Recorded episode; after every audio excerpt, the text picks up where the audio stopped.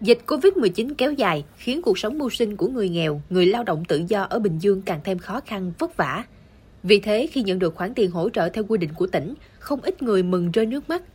Đơn cử như trường hợp ông Nguyễn Hồng Tươi chạy xe ôm tại thành phố Thuận An. Dịch bệnh kéo dài, ông phải tạm nghỉ nên mất đi nguồn thu nhập chính của gia đình. Khi nghe được hỗ trợ 1,5 triệu đồng, ông rất mừng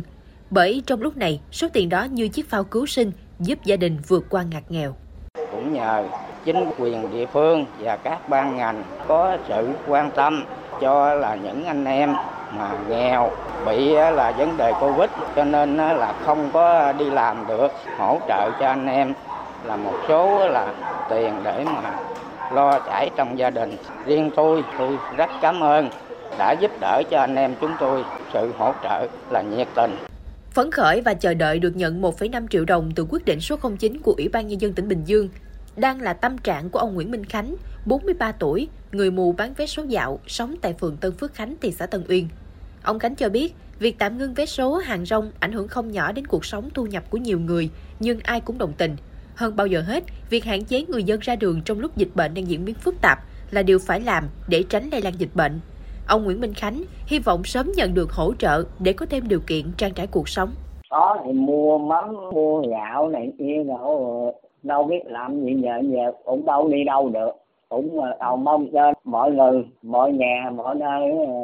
đồng lòng đồng thích đồng tâm nhau để mà vượt qua hết chứ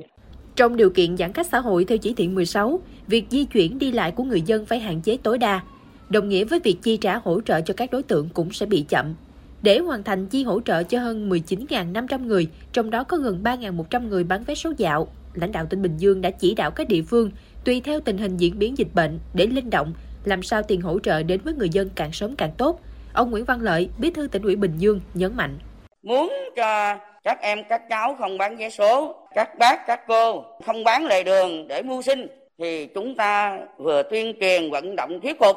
nhưng mà cũng phải cấp tiền mỗi ngày 50 ngàn của chính phủ. Đây là cái sự chia sẻ ừ, phải nói rằng rất là ý nghĩa trong thời điểm hiện nay. Thì chúng ta thực hiện ờ, nhanh thực hiện với 68 của chính phủ phải phải làm nhanh lên